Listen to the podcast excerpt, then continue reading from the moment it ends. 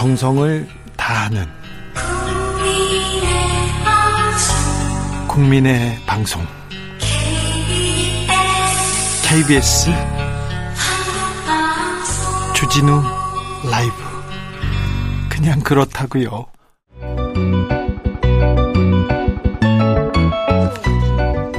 한층 날카롭다 한결 정확하다 한편 세심하다. 밖에서 보는 내밀한 분석 정치적 원의 시점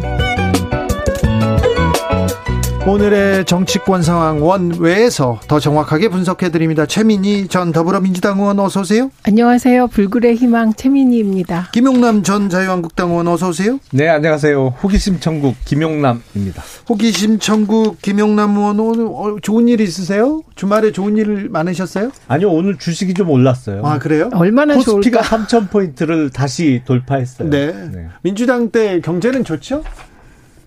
주가하고 경제하고 상관없이 놀아요. 원래. 예. 원래요? 뭐가 예. 원래 아니, 상관없어요. 경우가 그럼 IMF 때. 주가 폭락한 거 뭐야? 아니, 그런 충격이 가해졌을 때 주식이 떨어지죠. 근데 왜?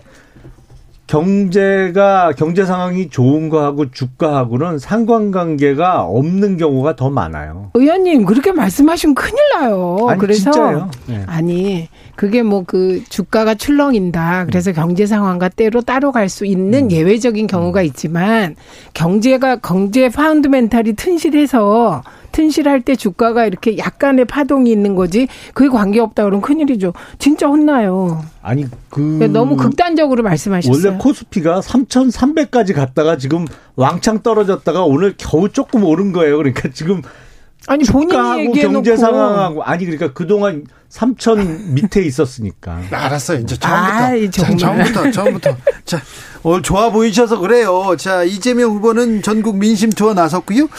아, 윤석열 후보는 국가대표 점퍼 입고 한국 시리즈 관람하더라고요. 자, 두 후보의 행보, 최근 행보 어떻게 보고 계십니까? 최민희 의원님? 그 우선 윤석열 후보는 야구장을 가셨는데 옷을 좀 여미거나 큰 걸 좀 사서 입으셨어야 돼요. 한장겨. 한장겨. 그건 정말 눈에 띄더라고. 최민희 의원님, 옐로 카드, 그건 너무한 거예요. 아, 뭐 배가 나는데. 어쩌라고. 아니에요. 그거 다쳐요. 안 좀- 다쳐. 그러면 좀 큰 거를 사전에 준비해야지. 정말 특대. 이거는 특대야, 특대, 그거. 그게 어떻게 큰 알아요? 특대인지. 어쨌든. 특대 아니면 안 들어가죠. 그러니까 참모들이 너무 부실해. 아니 그러니까 그 지퍼 잠그면 더 이상해요. 그래요? 예. 왜요? 단정하게 담궈야지. 근데 아, 제 말씀은 이게 지지율이 높으니까 그런 세심한 거에 신경 쓰는 참모가 없구나. 저는 이렇게 봤어요. 어, 그래서 예, 그렇죠. 그래서 또 거기까지 보셨어요? 그럼요. 역시. 어, 그래 그리고 앉아 있는 자세가 또 쩍버리시더라고. 그러니까 중요한 거는 잘 나갈 때 주변에서 아 후보님 이러시면 안 됩니다. 할 거기는 레드 팀이 없는 것이다. 이런 생각이 들었고요. 이게 너무나 두 후보의 행보가 네. 자기 처지에 맞게 하시더라고. 그러니까요. 윤석열 후보는 지지율이 지금 앞서가고 언론이 우호적이고 특히 뭐 보수 언론하고 종편들이 거의 뭐 찬양 보도하고 있으니 공중전 중심으로 가는 거고 예. 이재명 후보는 언론 환경이 좋지 않으니 바닥을 훑고 있더라고요. 그러니까 이거는 각자 처지에 맞는 운동을 하고 있다. 그리고 언론과 관련해서는 민주당은 지금 언론 탓을 이제 와서 하면 안 돼요. 언론 피해 구제법도 그 총선 끝나자마자 해야 될 걸 대선 앞두고 하겠다고 실책했죠. 그리고 이게 상수지 어디 변수입니까? 어, 조선일보의 김영삼 대통령 만들기. 그리고 보수 언론의 이명박 대통령 만들기로 종편을 특혜로 줬다. 이거는 뭐 언론학계의 정설인데 언론계에 그렇기 때문에 DJ 죽이기, 노무현 죽이기, 문재인 대통령에 대해서 문모닝. 그게 이재명 후보까지 이어지는데, 그러니까 민주당은 지금 언론 얘기를 하지 말고 네. 절실하니까 이재명 후보는 지지자 모두가 언론이 돼달라. 네. 이렇게 거의 호소하고 있, 있더구만요. 김정우님께서 윤석열 후보가 슬림피스로 좀 입어보겠다는데 왜 길을 죽이십니까? 최민희 의원님. 슬림피 자, 안 됐는데. 김용남 의원님 어떻게 보고 아니 계십니까? 언론 환경은 전혀 거꾸로 말씀하세요. 특히 방송과? 관련해서는 보도 분량이나 보도 취지가 완전히 윤석열 후보에게 일방적으로 불리한 방송이 대부분이에요. 제가 모니터를 매일 하는 사람입니다. 공중파를 중심으로 저희도 시간 재고 있는데 아, 전다 보도 잽니다. 분량 자체가 어마어마하게 차이가 나요. 근데 그런 말씀 하시면 안 됩니다. 우선 윤석열 후보가 그 운동 점퍼를 입은 건 그 전에 그 지금 돌아가신 이건희 삼성그룹 회장에게 누가 정치권 입문을 권유한 적이 있대요. 예. 근데 그때 이건희 회장의 말이 나는 옷이 양복과 잠옷밖에 없습니다. 그러면서 거절했다는 거예요. 그러니까 네. 그 취지는 정치를 하려면 이런저런 다양한 모습을 보여줘야 되는데 나는 정말 아, 회의 때 출근할 때 입는 양복하고 집에서 입는 잠옷밖에 없다. 이제 좀 은유적으로 표현을 한 거죠. 정치에 안 나서겠다는 그 예. 이유를. 네. 그런데 윤석열 후보 입장에서는 그동안 국민의힘 경선이요. 경선 내내 토론회만 했어요. 정말. 네. 하루 간격으로. 토론회 거의 20번 했거든요. 그러니까 국민들께 보여드릴 수 있는 모습이 양복 입고 토론회에 서 있는 그 모습 외에는 보여드릴 만한 기회가 없었어요. 이게 경선이 끝났으니까 이제 뭐 운동 점퍼도 입어야 되고 작업복도 입- 입어야 되고 이런 다양한 모습을 보여드릴 때가 된 거죠. 네. 어, 그런 차원에서 또 한국 시리즈가 시작했으니까 네. 운동장을 찾은 거라고 생각을 합니다. 그리고 이재명 후보는 이제 자꾸 어 정책 투어 쪽으로 이제 방향을 잡으려고 하죠. 근데 네. 메타버스 그 이름은 정말 잘 졌어요. 민주당이 그런 건 정말 잘해요. 아, 그래요? 그게 뭐 매주 타는 버스라 네. 메타버스라면서요. 네. 하여튼 잘 갖다 붙여요. 그래서요. 잘 됐다고. 아, 그런 건 잘한다고요. 네. 근데 일단 이재명 후보가 그 메타버스뿐만 아니라 언론이 보도를 하고 있지는 않지만 청년 소확행 공약을 계속 어, 발표하고 있습니다. 네, 잘 드러나진 않습니다. 잘 보이지는 보도되진 않습니다. 보도되진 않지만 어, 청년층들에게는 굉장히 회자되고 있고요. 그래서 청년 대책과 관련하여 JTBC가 일정한 청중을 대상으로 투표를 합니다 매주. 어, 거기서 이재명 후보만 50점을 넘겼더라고요. 어, 그리고 2위가 누군지 아세요? 1위가 이재명 50점 넘겼고 2위가 윤석열 후보가 아니라 안철수 후보더라고요. 그래요? 네, 그리고 3위가 윤석열 후보였습니다. 네. 그러니까 그 중에 뭐 눈에 띄는 것들이 있죠. 가상 가상화폐 과세 유예 어, 그리고 오토바이 그 번호판 어, 뒤에 있는 걸 앞부분으로 가져간다든지 그다음에 오늘은 청년들이 면접 보는 비용이 저도 이제 오늘 자료 보관하는데 평균 48만 원이래요. 뭐 그렇게 예, 예. 면접 화장이 그렇게 비싸다면서요? 그렇대요. 그래서 그런 것을 공공 분야의 경우는 지원할 수 있는 그런 네. 청년 소확행 공약을 시리즈로 발표하고 있는 것은 사실 긍정적으로 평가받아야 하죠. 언론 좀 보도 좀 하십시오. 윤석열 후보 청년 정책 있죠? 뭐 있어요? 저는 JTBC를 안 봐서 그 얘기를 전혀 몰랐는데 지금 네. 최 의원님 말씀하신 게 20대에 관한 소득세 면제 얘기가 거기서 나온 건가요? 아니요, 아니요. 그거는 주말에 민주당 그런 얘기가 나왔던데 네, 이재명 나왔죠. 후보가 20대 아니요, 아니요, 아니요. 아니요. 또 가짜 뉴스. 소득세를 뭐 면제한다고 아닙니다. 공약 발표했다는 아닙니다. 어? 이재명 주말에 그런 후보가 뉴스가 뜨던데. 그러니까 이게 잘못 보신 거지. 아 뉴스는 그러니까 봤는데. 근데 그게 아니고 그 청년 분과가 있어요. 네. 거기서 논의를 했다. 그렇게 이재명 후보가 한 게 아니고요. 그 공약으로 내놓은 건 아니고요. 아닙니다. 네. 그런 공약을 전 반대합니다. 아 그래요? 예. 그러니까 저도 그거 보면서 참 말도 안 되는 이야기만 근데 한다고 아닙니다. 생각을 했는데 네. 아, 공약으로 내놓은 건 아니었던 청년들끼리 모여서 의논한 것이 이제 언론에 보도, 보도된 겁니다. 그러니까 네. 이재명 후보가 공약화한 소확행 공약은 보도가 안 되고 네. 청년들끼리 얘기해서 사실 우리 둘 다 아 그건 좀 무리 아니야 이렇게 생각하는 건 보도된 거죠. 그렇습니까? 그렇죠. 정치적 원의 시점 2부에서 이어갈까요? 어머, 저희는 너무 짧지는 않아요. 아니요. 저는 6시부터 2부에서 아, 네, 네. 네. 2부로 돌아오겠습니다. 주진우 라이브 2부 시작했습니다. 지역에 따라 2부부터 함께 하시는 분들 계시죠? 어서 오십시오. 함께 해 주십시오. 1부가 궁금하다 싶으면 유튜브에서 주진우 라이브 검색하시면 됩니다. 라디오 정보센터 다녀오겠습니다. 조진주 씨. 정치적 원의 시점 최민희 김용남 김용남 최민희 두 분과 함께하고 있습니다. 그런데요. 국민의힘 선대위 잘 꾸려집니까? 김종인 전 비대위원장 언제 들어옵니까? 김병준 교수는 뭐 어떻게 들어옵니까? 뭐 이런저런 썰이 난무하고 있죠. 근데 민주당이 경선 끝나고 당 선대위가 출범하기까지 3주 걸렸잖아요. 네. 지금 국민의힘이 이제 지금 경선 끝난 지가 9일차인가요? 10일차쯤 된 거거든요. 네. 어, 지난주 금요일 날 발표가 됐으니까. 네. 날짜로는 10일 정도 됐네요. 근데 네. 3주 만에 3주 만에 저희는 민주당처럼 3주가 걸리면 안 될 것 같아요. 아, 그래요? 지금 분위기에서. 왜냐하면 이런저런 말이 하도 많아서 오히려 3주까지 시간을 끌면 마이너스 효과가 날 것 같아요. 네. 어, 소위 선대위 구성과 관련한 뭐 불협화음, 뭐 어, 알력 이런 보도가 꽤 많이 벌써부터 나오고 있기 때문에 되도록이면 이번 주 주말까지는 선대위 구성을 끝내는 게 바람직해 보이는데 네. 제가 구성하는 게 아니라 잘 모르겠습니다. 아, 그래요? 김종인 비대, 비대위원장은 어떤 역할을 맡게 될까요? 오늘 어, 김종인 전 비대위원장이 출판 기념회가 있었어요. 그 자리에 또 윤석열 후보 달려갔더라고요. 현장에서 어, 김종인 비대위원장을 막 지켜 세우는데 아, 어떻게 하는지 들어볼까요?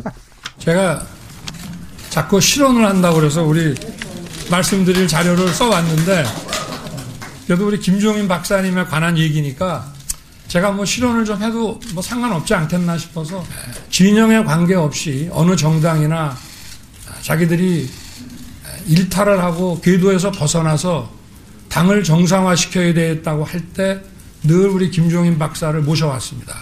이 국가의 대개조가 필요한 그런 시점에 또 다시 우리 김 박사님께서 역할을 또 하셔야 될 때가 이제 다가오고 있지 않는가 경륜으로 저희들을 또 잘 좀 지도해 주시고 잘 이끌어 주시기를 김용남 의원님, 예. 김종인 전 비대위원장은 금방 오시는 거죠? 오시긴 오실 것 같아요. 그런데요.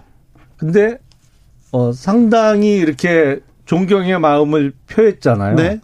저런 거로 봐서 김종인 위원장께서 말씀하신 원톱 체제는 아닌 것 같아요. 그래요? 예.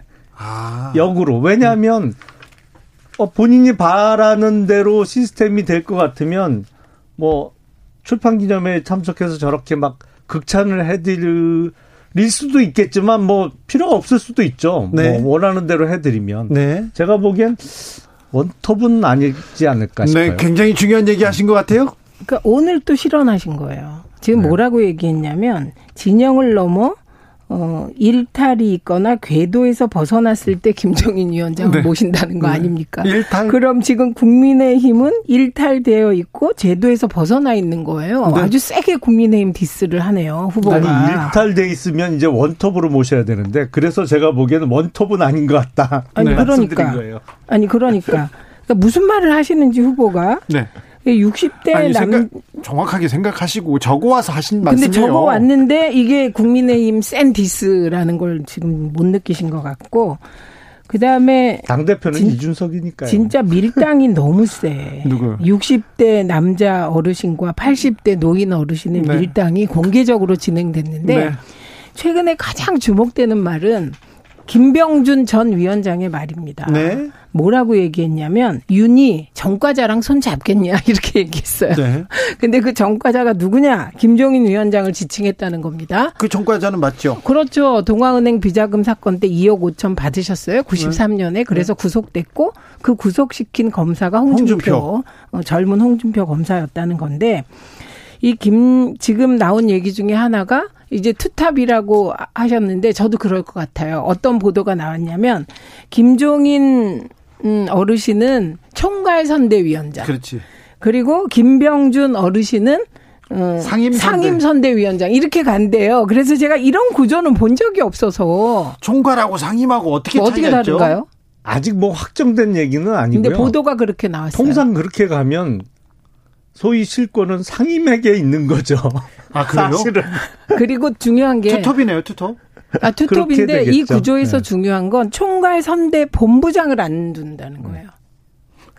총괄 선대 본부장이 사실은 이제 실무를 정치는 총괄하는 참 건데. 어렵어요. 총괄 선대 위원장하고 총괄 선대 본부장하고 뭐가 그렇게 달라? 아니 근데 확정된 건 없어요 아직. 네. 어, 통상의 경우에는 위원장이 더 위죠. 그렇죠. 그 밑에 본부장이, 본부장이 있는, 있는 있는데 거죠. 본부장을 안 두고 직접 각 파트별 본부장이 총괄 선대 위원장 밑에 있는 있다는 건 이게 잘 안 돌아가는 구조죠. 아, 네. 아무튼 그 자리, 복잡합니다. 자리를 위해서 정치인들 또 의원들 엄청나게 싸워요. 근데요, 제가 본래 의원들은요 자리 맡을 때까지 열심히고, 진짜 열심히 하죠. 예, 맡고 나면 좀 느슨해지는 선대위에서. 예, 예, 그렇죠. 그렇습니다. 선거판에서. 네. 어, 참 김영남 의원은 한결같이 열심히 하시는데. 자, 근데요. 홍준표 의원 어떻게 되는 겁니까? 청년 소통 플랫폼 만들었다고 하는데 이분 선대 뭐 윤석열 후보 안 도와줍니까? 이게 뭔가 그랬더니 아마 홈페이지 같은, 같은 건가 네, 봐요. 네, 소통의 네. 공간을 만든 것 같아요. 어, 그래서 뭐 유튜브를 또 새로 하시나 그랬더니 그건 아닌 것 같고 네. 뭐 이렇게 사이트 하나를 개설 한 모양인데 네, 청년하고 얘기를 주고 받나 봅니다. 아니 뭐 이런 거 하는 거야 뭐 나쁘지 않겠죠. 근데 이거를 독자적인 정치 세력화 할 수 있느냐 저는 대단히 부정적으로 봅니다. 네. 명분과 동력이 약해서 그래서 지금은 경선 끝난 지 뭐 한 열흘 정도밖에 안 돼서 아직 그 적극적인 어떤 어, 협력 의사나 이런 게 안 나왔지만 종국적으로는 그 선대위 체제로 들어오든지 아니면 적극적인 지지 의사를 밝히시지 않을까 그렇게 예상을 해봅니다. 희망사항이고 보통은 그렇게 돼야 되는 거죠 선거에서. 네. 근데 지금 2030 플랫폼이 독자적인 정치 결사체로 가도 의미가 없어요. 왜냐하면 경선에 참여한 후보는 출마할 수가 없는데 네. 그 홍준표 후보하고 이렇게 질의응답한 게 있는데 그 네. 질의응답한 거 보면 탈당해서 출마하시면 안 되냐 이런 얘기를 하는 음. 젊은이들이 있어요. 네. 근데 그게 법적으로 불가능하거든요. 예. 그런데 그 질문 중에 재미있는 게 윤석열 후보를 적극적으로 지원해야 되냐 우리가 이렇게 물은데 대답할 수 없음. 지금 이러고 있다는 거죠. 예. 근데 이제 이게 민주당 입장에선 참 불쌍한 건데 처지가 네. 만약에 거꾸로 이낙연 후보가 젊은이와 질의응답했는데 이재명 후보를 적극 도와야 됩니까? 대답할 수 없음. 그럼 뒤집어졌죠. 신문 일면 나오죠. 일면에 조선일보 일면, 중앙일보 일면, 뭐 종편에서 이거 가지고 토론하고 원팀 바로 깨져. 깨졌다. 그런데 그런 보도가 하나도 안 나온다는 겁니다. 그러니까 굉장히 복 받으신 상태에서 여기서 김영남 의원 할 말 있습니다. 예, 하고 계신 거예요. 아니 그거는 단지 그냥 홍주표 의원에 대한 관심도가 떨어졌다는 얘기 아닌가요? 아, 뭐 다른 해석을 붙일 이유가 없을 것 같은데. 홍준표 아니죠. 의원은 변수가 안 됩니까? 어떤 변수요? 대선에서. 아니 그러니까 지지 의사를 표명하면 아무래도 조금이라도 낫겠죠. 네. 어, 왜냐하면 홍준표 후보를 지지했고 지금도 아쉬워하고 있는 사람들은 마음을 돌릴 수가 있을 테니까. 네. 근데 큰 변수라고 보기는 어려울 것 같고요. 네. 아무래도 이번 대선에서 국민의힘 쪽에서 가장 큰 변수는 안철수 후보와의 단일화가 될 거고 네. 홍준표 후보의 지지 여부는 우선순위에서는 뭐 조금 아래에 있겠죠. 네. 이게 이제 약간 포만 배 포만감이 있는 소리세요. 배불러서 지금, 예, 지금 배는 항상 나와 있습니다. 예, 아쉽지 않다 이런 얘기인데 결국은 이건 윤석열 후보가 홍준표 후보와 김종인 위원장이 어떻게 보면 같이 가기 힘든 두 관계잖아요. 그렇죠. 여기서 김종인 위원장을 택했다는 것이죠. 네. 그 홍준표 후보보다 김종인 위원장이 어, 본인에게 더 필요하다 이렇게 예. 택했다라는 말씀을 지금 공보 특보께서 저렇게 하고 네. 계신데 네. 이게 정치라는 게 생물이라 이게 어떻게 될지 모르는 거죠. 네. 윤석열 후보 지지율이 어, 당선되면 오를 거라고 김용남 의원도 예상은 하셨습니다. 컨벤션 효과도 볼 거라고 예상은 하셨는데 네. 아, 그 효과라고 하기엔 또 고공행진이 좀 계속되고 있어요. 네. 격차를 벌려 나가고 있고요. 이거는 어떻게 해석하고 계세요?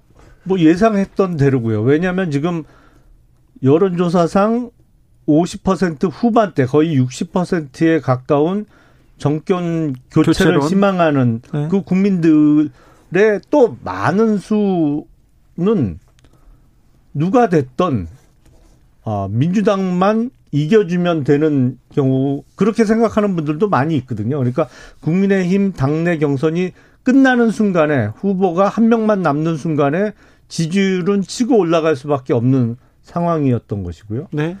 그리고 지금 제가 보기에 이재명 후보가 지지율을 반등시킬 유일한 카드는 사실 대장동 특검을 지금이라도 되도록 빨리 받는 것밖에 없어요. 이거를 이런저런 조건을 붙이고 수식어를 붙여서 시간을 자꾸 늦추면 늦출수록 지지율은 올라갈 일은 없어 보입니다. 주민이 우선 선거라는 게 구도 인물, 정책 이렇게 되거든요. 근데 구도가 안 좋은 거죠. 이재명 후보 입장에서 보면. 네. 그리고 이 부분이 돌파하기가 쉽지가 않습니다. 그 구도라는 게 지금 말씀하신 정권 교체를 요구하는 프로테이지와 정권 재창출을 원하는 프로테이지의 차이예요. 이건 한마디로 문재인 정부에 대한 심판 정서. 이게 구도를 형성하는 것이거든요. 그리고 민주당 지지율. 어, 이게, 이게 지금 이재명 후보한테 안 좋게 작용하고 있죠. 그러니까 이재명 후보 입장에선 인물 중심으로 빨리 넘어가기 위하여 일대일 토론도 하자, 뭐 하자, 이렇게 제안을 하고 있는 거예요. 그런데, 어, 사실 그 윤석열 후보 같은 경우는 지난 외신 기자 클럽 기자회견 보면 정말 충격적인 내용들이 많습니다. 깜짝 놀라. 저는 그걸 몇 번을 되돌려서 봤는데 보도는 안 됐습니다. 보도가 안 됩니다. 외교의 ABC가 뭐냐, 그리고 외교의 기본 원칙이 뭐냐. 그러니까 법치 외교를 하겠다고 답을 하거든요. 요약하자면. 네. 그러면 중국하고 뭐 문제 생기면 중국 그 대사를 통해서 구속영장을 발부하실 건가? 이런 생각이 들어요. 그리고 지금 오늘도 김종인 위원장이 그 미국만 따르던 시대가 걱정 네. 없던 시대가 있었는데 이제 안 그렇다. 네. 중국과의 경제 관계도 고려해야 된다. 이런 말씀 오늘 하셨어요. 그런데 그날 외신 기자 클럽에서 김종인 아니 그 윤석열 후보가 뭐라 그랬냐면 사드 추가 배치의 길을 열어 놓은 거예요. 네. 우리가 사드 저기 초기 하나 배치할 때 중국과 경제 문제가 너무 심각했고 특히 한류가 직접적인 타격 받았거든요. 이런 식으로 정말 그 문제될 게 많아요. 그런데 이런 게 보도가 안, 되, 안 되다 보니 이제 이재명 후보 입장에서 그럼 1대1 토론을 하게 되면 이건 생방이 나가는 거잖아요. 그러니까 인물로 평가받고 싶다. 이런 얘기를 계속 하는 겁니다. 그러니까 두 사람이 가지고 있는 국정 운영의 자질을 검증받고 싶은데 지금 이재명 후보는 구도에 이제 머물러 있으니 오늘은 대장동 특검 조건 없이 받겠다. 이렇게 치고 나오게 되는 거죠. 그러니까 그렇게 하, 아마도 그 김용남 의원님이 말씀하신 대로 오늘 얘기한 것 같습니다. 조건 아, 없이 그 특검 받겠다. 네, 네. 아, 그래서 빨리 수사해라. 방송을? 아니 그러니까 그 수밖에 없어요. 네, 어, 그렇게 지지율 반등을 노린다면. 네, 근데 네. 사드 문제는 사실은 그 중국도 압니다. 사드가 방어용이라는 거를 공격용 무기가 아니라는 거 알아요. 그리고 중국이 이래라 저래라 해서는 안 되는 문제인 것도 확실해요. 근데 중국이 왜 사드를 문제로 그렇게 한국 기업들에 대해서 강한 제재를 놓고 이걸 큰 문제로 발전시키냐. 사실은 군기 잡는 거거든요. 지금 요소수 문제도 딱 그래요. 일본에서 소재 부품 수출 규제한다고 그럴 때 문재인 정부에서 얼마나 난리 쳤어요. 네. 요소수 지난달 15일부터 지금 수출 규제 이미 들어갔거든요. 중국을 상대로 한마디도 안 나왔어요. 지금 문재인 정부에서. 근데 왜 그 별것도 아닌 요소수 갖고 중국이 한국 산업의 목줄을 쥐었다 놨다 할 수 있느냐? 철저하게 외교적으로 실패했기 때문에 그래요. 아니, 왜 중국이 제일 두려워하는 건 뭐냐면 한국이 사강 외교를 하면서 일본과 가까이 가고 미국하고 더 돈독해지는 거를 가장 두려워하는 게 중국입니다. 근데 문재인 정부 들어서는 미국하고는 점점 멀어지고 일본은 아예 적대 관계인 게 확실해요. 그러니까 중국이 어떠한 상황에서도 남의 눈치도 안 보고 한국 산업을 목줄을 쥐었다 놨다 하는 거고 외교적으로도 결례를 해도 아무렇지도 않은 거예요. 이걸 좀 되돌려 놔야 돼요. 아니 지금 그 별거 아닌 요소수, 그러니까 언론의 접근법을 제가 적나라하게 말씀드리면 김용남 의원께서 지금 별거 아닌 요소수 이렇게 얘기하잖아요. 네. 그러면 이게 별거 아닌 요소수가 아니에요. 화물차 기사들이나 이런 분들에게는 어마어마한 일이거든요. 아, 그렇죠. 그런데 별거 아닌 요소수 아니, 문제라고 제, 하면 안 되는 거고. 잠깐. 아니, 제가 별거 아니라고 한 건 요소수가 별거, 별거예요. 주위에서 얼마든지 싸게 구할 수 있었던 이게 희귀 자원이 아니잖아요. 이게 리터당 소매 판매가가 리터당 800원 정도밖에 안 하던 거예요. 아니 그러니까 중요한 이걸 건 갖고 지금 우리나라를 그렇다고 별거 아닌 건 아니죠. 그러니까 제가 지금 하고자 하는 말은 흔하고 쌌던 자원이죠. 그래서 그 과거 정부에서 기존에는. 과거 정부에서 이거 우리가 생산 안 하게 된 거예요. 왜냐하면 우리가 생산하는 것보다 수입하는 게 낫기 때문에. 근데 제가 드리는 말씀은 이 세상에 별거 아닌 건 없어요. 요소수에 대해서 관심을 안 가졌는데 중국이 어, 이런저런 문제로 요소수에 대한 수출 규제를 하다 보니 요소수가 굉장히 중요한 포인트가 되지 않습니까? 예. 근데 지금 의원님이 여러 쟁점들을 말씀을 하셨는데 이재명 후보가 얘기했죠. 중국 리스크를 관리해야 된다. 사실 중국 리스크 중에 하나거든요. 그 다음에 사드에 대해서는 중국이 사드에서 대해서 말 할 말 하면 안 된다. 이거는 세계적으로 사드 배치의 이유가 북핵이다. 북핵 방어용이다 보는 건 소수예요. 그리고 실제로 이 사드는 중국에 대한 견제용이며 동시에 북핵 방어용이다라고 보는 거예요. 중국이. 그러니까 중국이 이걸 이 이게 북핵 방어용이니까 중국은 아무 말도 하면 안 된다. 이건 중국 정부 그렇게 생각 안 해요. 그러니까 이 부분은 어 그런 말씀 하시면 안 되고 잠깐만요. 그다음에 한 말씀만 사드 물을게요. 아니요, 제 사드가 말을 공격용 무기예요? 그러면? 아니 방어용 방어용 무기고. 아니 방어용이고 이게 레이더 장치잖아요. 레이더 예. 그런데 이게 중국 본토의 초입 그 부분까지 다 레이더가 감지되니 중국 군사 시설에 대한 감지가 되기 때문에 문제가 되는 것이죠. 그러니까 이거를 중국 입장에서 중국이 아무것도 아닌데 그냥 저런다. 뭐 군기 잡으려고 그런다 이런 말씀 하시면 이건 중국에서 큰일 나게 나오는 거예요. 그러니까 말 한마디 한마디가 조심스러운 게 외교 문제고 그다음에 제가 드리는 말씀은 이재명 후보도 2017년에 사드 배치를 반대했어요. 그런데 기왕에 배치된 사드는 어떡하겠냐 현실로 인정하겠다라고 얘기했고 가는 클럽에서 다만 사드 추가 배치는 안 된다. 이건 중국과의 경제 관계가 다시 안 좋아질 수 있기 때문에 이것은 일단 반대하는 쪽인데 윤석열 후보는 이렇게 얘기를 하더라고요. 사드는 대한 우리 주권 문제라는 거예요. 이거 우리 주권 아니에요. 주한미군이 설치하고 주한미군이 관리하거든요. 이거 잘 모르시더라. 그런 말씀이고 그리고 사드 추가 배치 그러니까 사드를 추가 배치하는 부분에 길을 열어두는 네. 거는 정말 위험한 두 겁니다. 가지만 마- 말씀드릴게요. 네. 일단 사드가 중국의 저 국경 지역의 초입까지 감시가 가능해서 중국에서 반대한다. 누가 사드로 감시를 합니까? 요새 정찰 위성으로 찍으면 30cm 단위까지 다 보여요. 그리고요. 그러니까 그건 말이 안 되는 거고. 갑자기 사드 사드 있어. 배치는 네. 그러니까 사드 배치를 배치요, 주한 미군 배치. 부대 안에 하는 건 맞지만 네. 사드는 철저하게 대한민국 방어용이에요. 이게 왜 주권의 문제하고 상관없어요. 주권이란 누가 주도권을 쥐고 관리하느냐의 문제예요. 그러니까 그러면 주권이란 말을 잘 모르셨던 거지. 그럼 그렇게 얘기하면 안 되지. 자, 자, 자, 그러면요. 아니 국내 대한민국 영토 방어용으로 미군과 협의하에 대한민국에 설 대한민국 영토 안에 미군 있는 대한민국 영토 안에 있는 미군 기지 안에 설치하는 게 주권하고 아무 상관이 없어요. 아니요. 그게 주권이라고 얘기했을 때 이게 사 그러니까 사드를 사드는 여기까지. 아니 사드. 주권이라고 얘기하면 우리가 주도적으로 관리할 때 우리 주권 영역인 거고요. 이건 주한미군 영역이에요. 자, 이 문제는- 그러니까 이거는 정말 그렇게 말씀하시면